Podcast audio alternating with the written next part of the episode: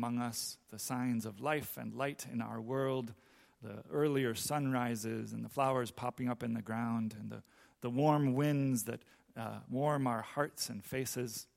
We give you thanks and praise for your breath of life through the Spirit that wakes us up every morning and gives us strength to serve and love in your kingdom. We trust in you as our God, and we delight that we can gather for worship uh, wherever we are, called by your Spirit, uh, anointed by your word, to, to hear your word and to come together.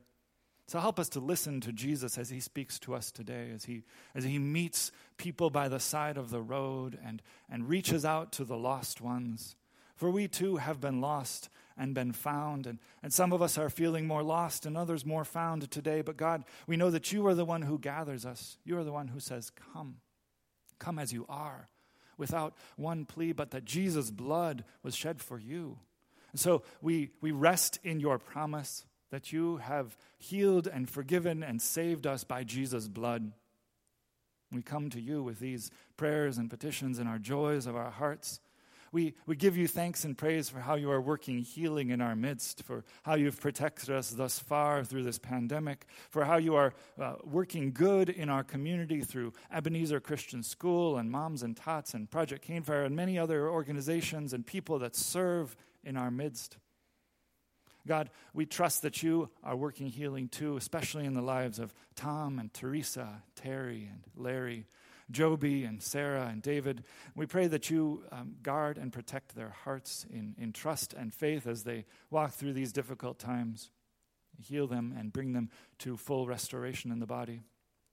We pray for those members of our church who can't join with us regularly for worship, whether it's because of old age or health or other concerns.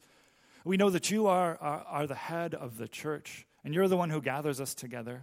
You're the one who binds us together as one, not just as one congregation, but as one church universal, all, all saints in heaven and on earth gathered to sing praises to your name. We pray that we may be your church in the world each and every day, that we may uh, witness to Jesus Christ and what he has done among us, that we may uh, speak of, of what he has done in, in coming in glory, in coming in suffering, in coming in death and life again. And we pray that we may, that we may be those who, who love and serve in your kingdom too, those who listen to your word and put it into practice through, through radical acts of repentance and uh, generosity, through, through faithfulness every day, through small words of encouragement and faith. We pray that you are working good in our midst through Ebenezer Christian School. We pray for the students and the parents and the teachers and administrators. We pray for uh, moms and tots and Good Sam. We pray for our fellow churches in the area that as they gather for worship, your spirit may work strongly among them. We pray for our council, our elders and deacons, and we pray for each one of us, our fellow members of the body, that we may serve one another and your, your world in ways that are faithful to your word, that are true and full of, of your life and love for us. God, we trust that you are, are working in our midst now as we come to your word. And so we pray that you open our ears to hear and our, our hearts to love and to know you through your word, that we may be transformed as people in your image who, who do and act and speak in ways that are, uh, are like Jesus. So we pray this in his name and by the power of the Holy Spirit. Amen.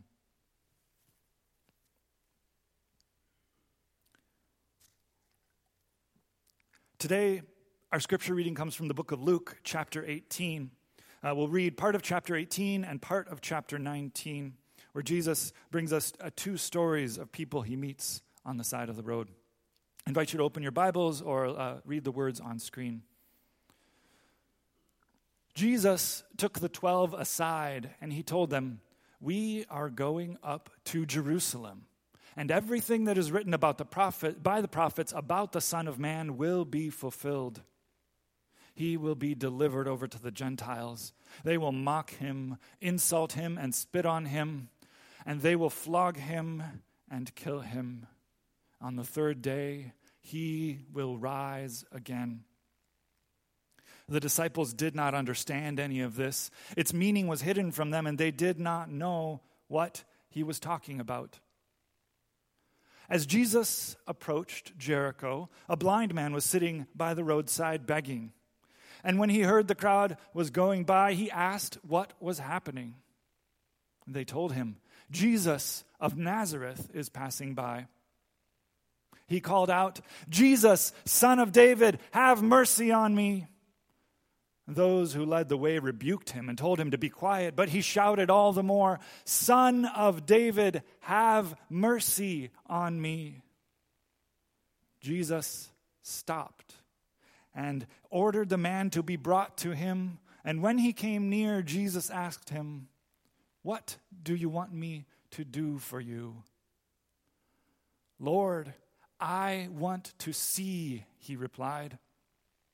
Jesus said to him, Receive your sight, your faith has healed you. Immediately he received his sight and followed Jesus, praising God. And when all the people saw it, they also praised God. And then Jesus entered Jericho and was passing through. And a man was there by the name of Zacchaeus. He was a chief tax collector and was wealthy. He wanted to see who Jesus was, but because he was short, he could not see over the crowd. So he ran ahead and climbed a sycamore tree to see him, since Jesus was coming that way. And when Jesus reached the spot, he looked up and said to him, Zacchaeus, come down immediately. I must stay at your house today. So he came down at once and welcomed him gladly. And all the people saw this and began to mutter, He has gone to be a guest of a sinner. But Zacchaeus stood up and said to the Lord, Look, Lord, here and now I give half of my possessions to the poor, and if I have cheated anybody out of anything, I will pay back four times the amount. Jesus said to him, Today salvation has come to this house, because this man too is a son of Abraham. For the Son of Man came to seek and to save the lost. This is the word of the Lord. Thanks be to God. Jesus comes to seek and to save the lost ones. That's been this theme that we've been seeing in Luke all along. Uh, just uh, today, we meet this blind man who's a lost one and, and a lost tax collector by the side of the road.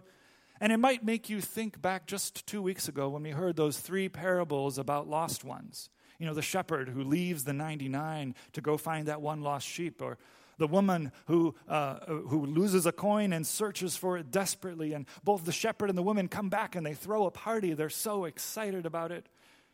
And uh, the, the father who loses his son. And when the son comes back, he throws this joyful party. Uh, but the lost people in Luke don't all look quite the same, do they? Um, some of them are rich and some are poor. Some are sinners and some are called righteous. And some are part of the crowd, and others, well, they're outcasts. They're on the side of town.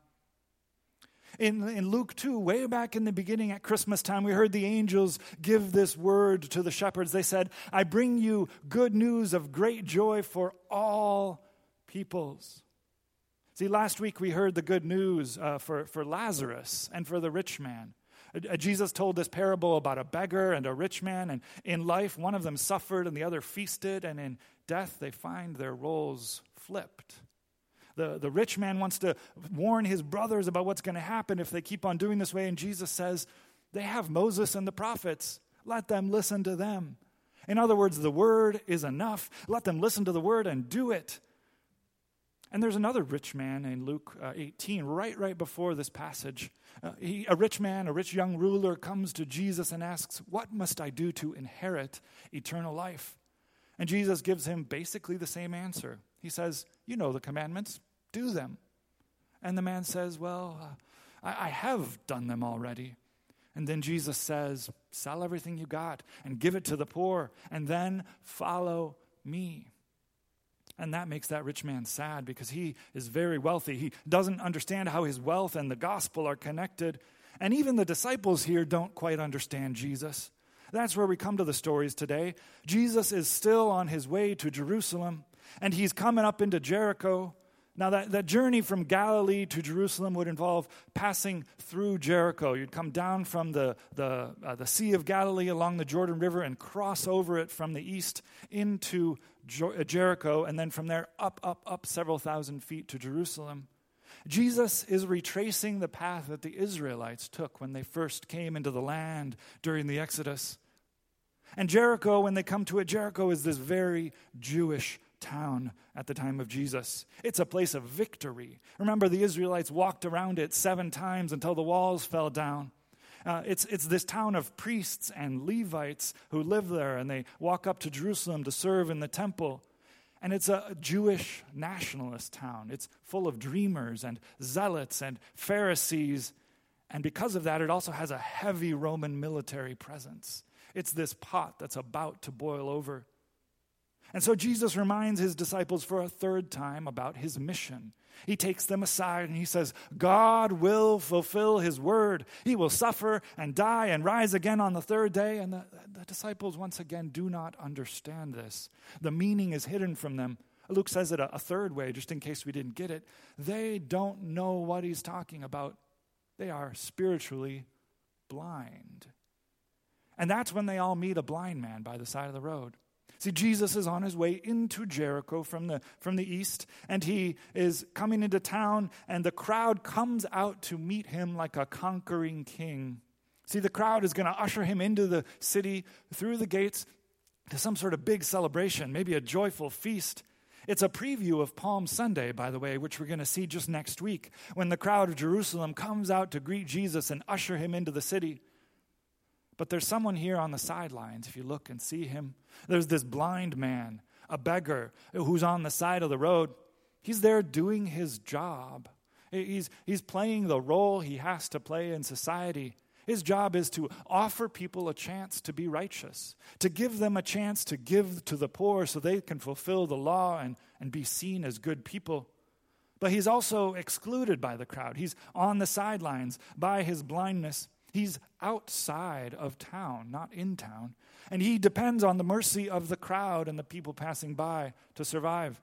Mean, he needs people to guide him to get to the roadside. He needs people to protect him now from getting crushed by the crowd.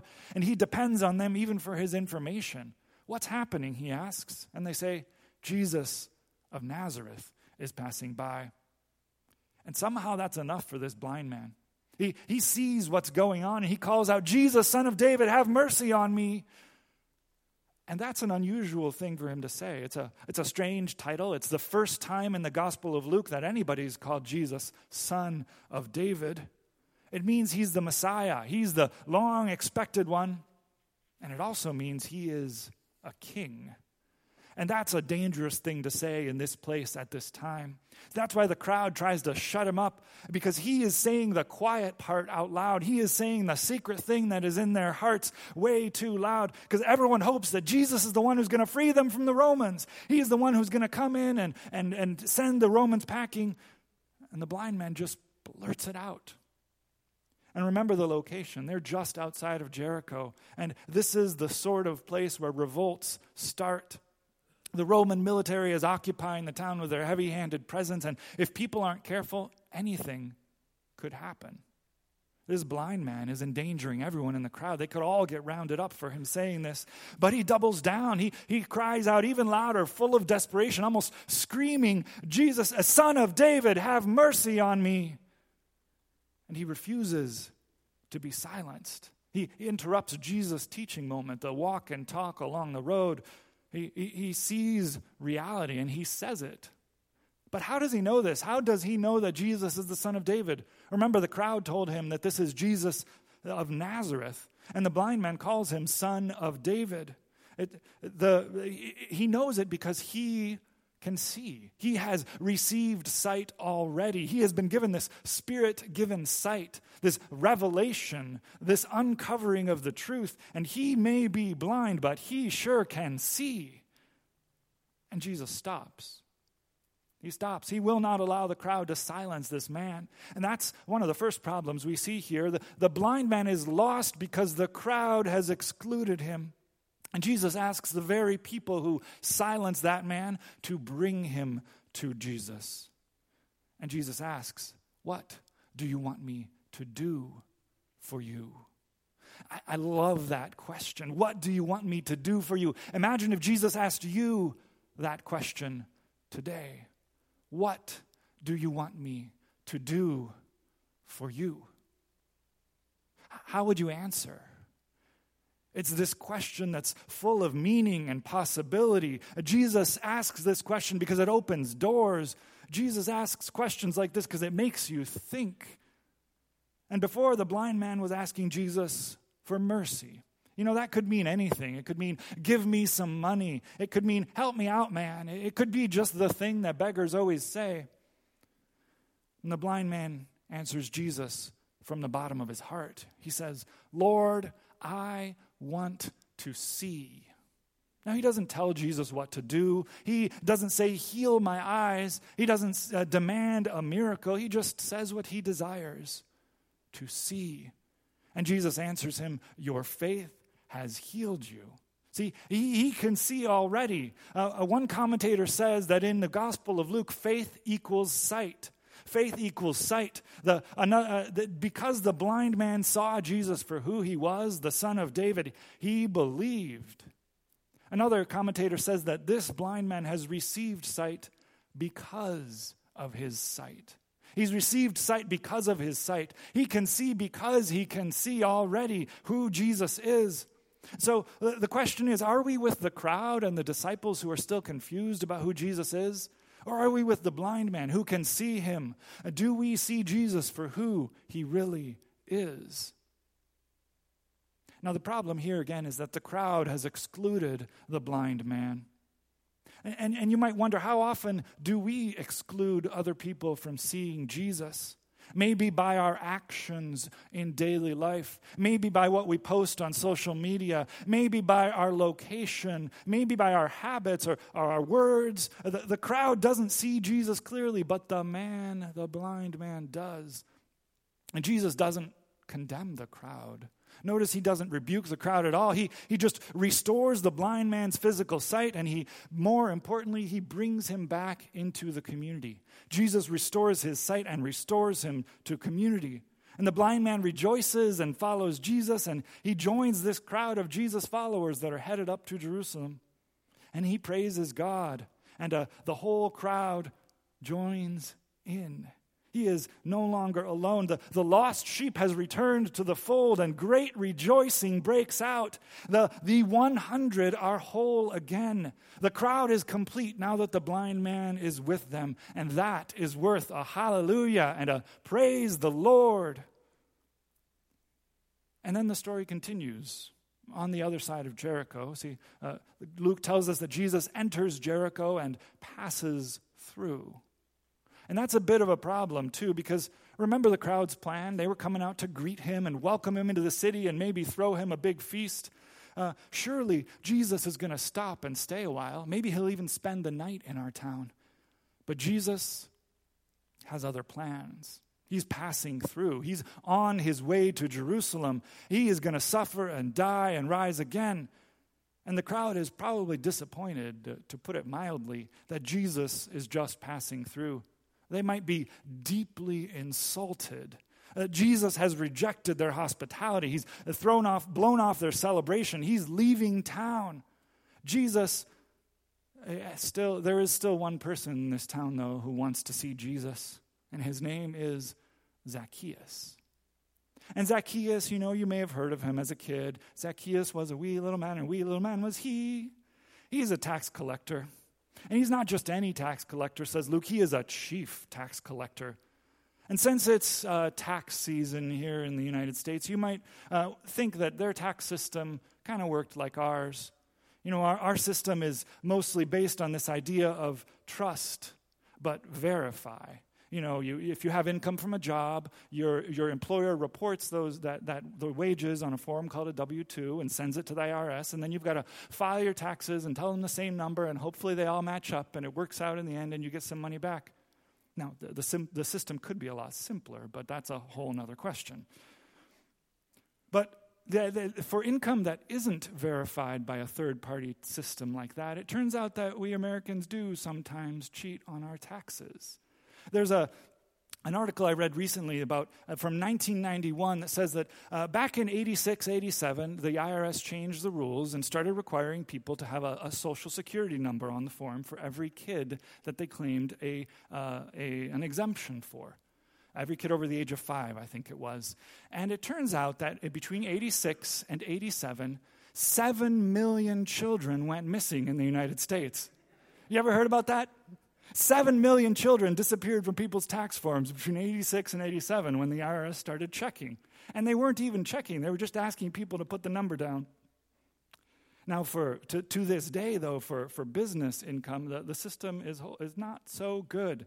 I read yesterday that something like an ex- estimated $600 billion of, of business taxes go uncollected this year, and maybe 7.5 trillion over the next decade uh, because they don't, there's no way of, of, of checking what that income is. They just trust businesses to say what it is. Now, the Roman Empire doesn't work that way. They don't trust anybody at all, especially not their tax collectors.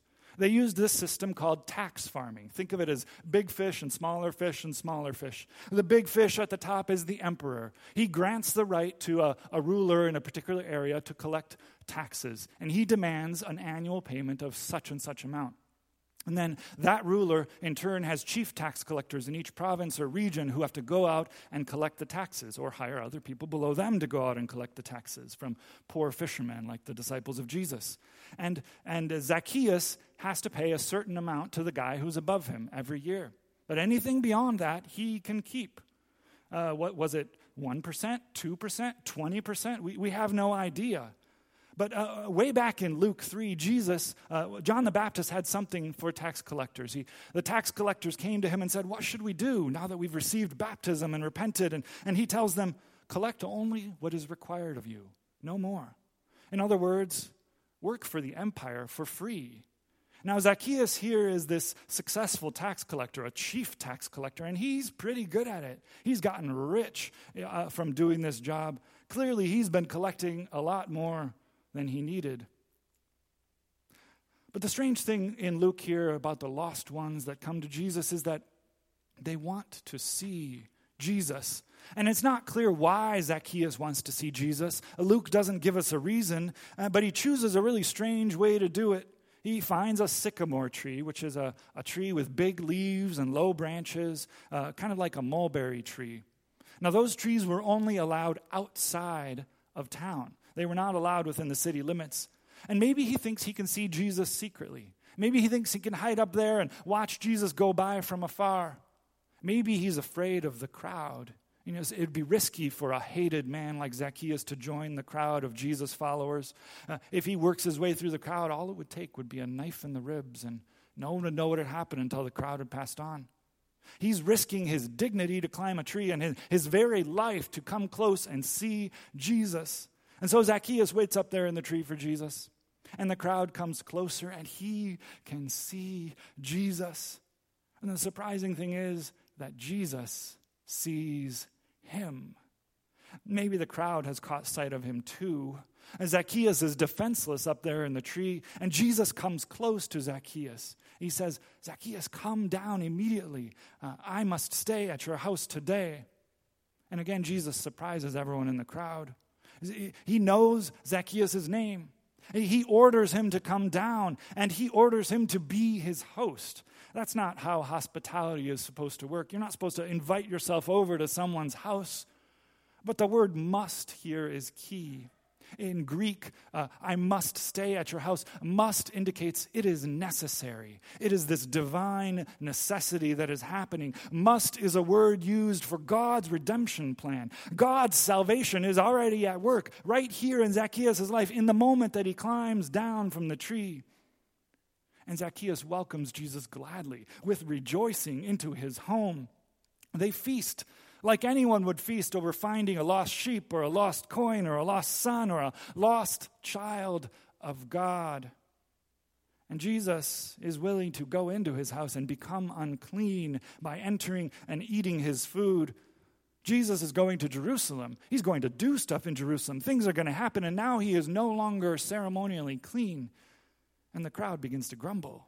They've got a lot to grumble about, too. Uh, Jesus, the conquering king, that maybe would be Messiah, he is eating with sinners instead of walking in power to Jerusalem. Jesus has just rejected Jericho's hospitality, and now he's feasting with Zacchaeus. And Jesus has just saved the hide of a tax collector from the mob, this Roman collaborator. What kind of king is Jesus? They might wonder.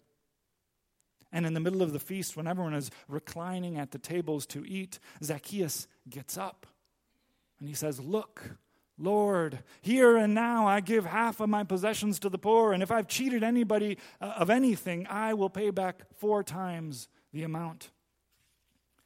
Now, Zacchaeus has repented already. Jesus saved him up in the tree, and now he declares to everyone that he will make things right.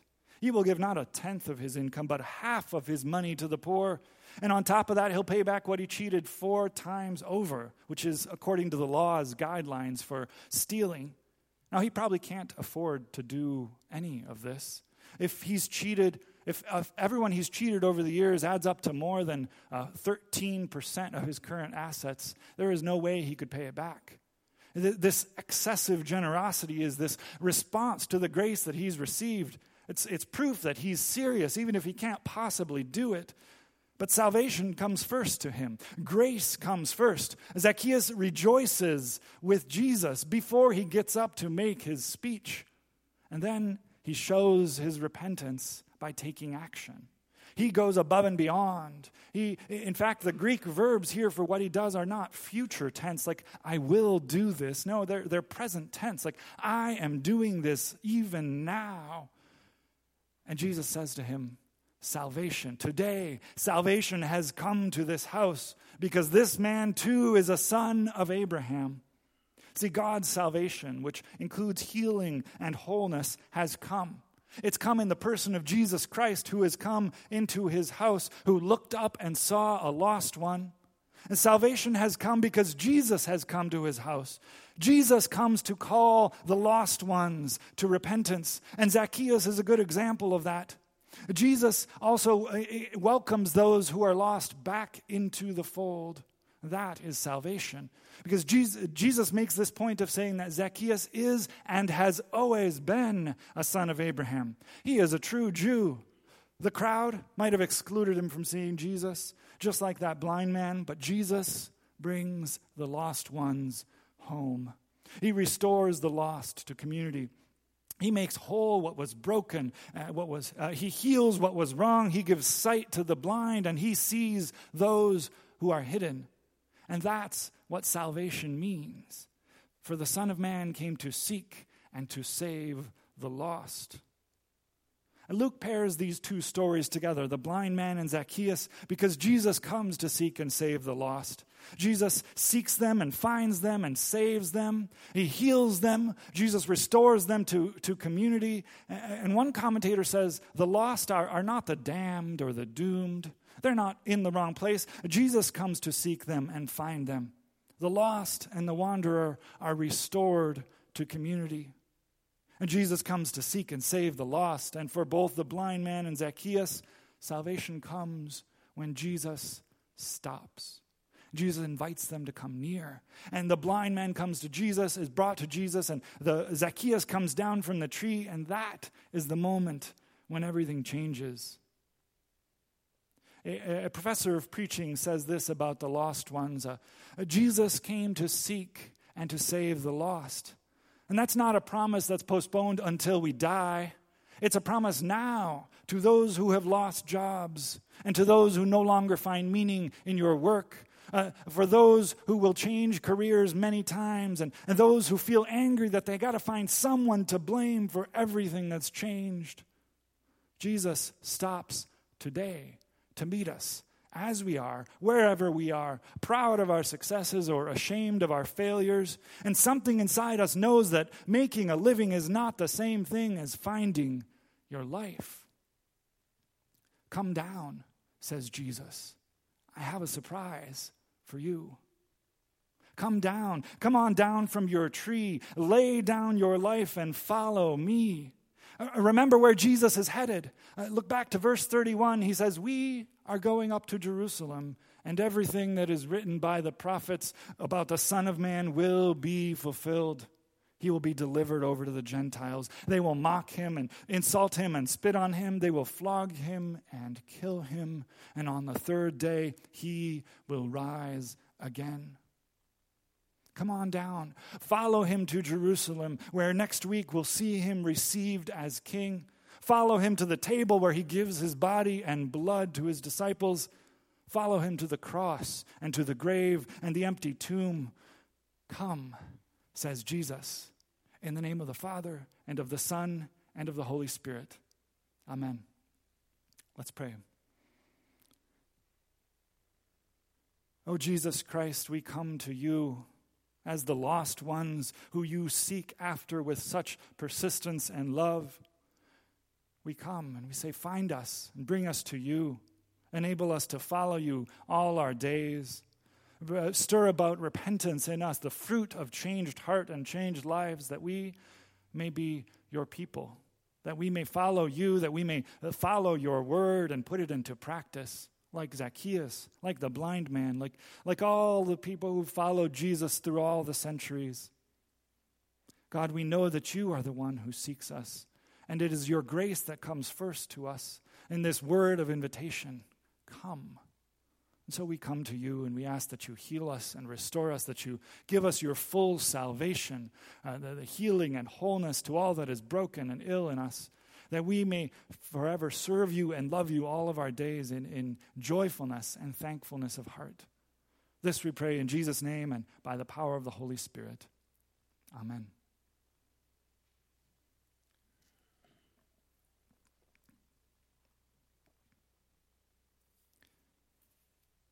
As a song of response to the gospel, we'll, we'll, invite you to rise in body or in spirit to sing with me, I Sought the Lord, number 498 in the Psalter hymnal.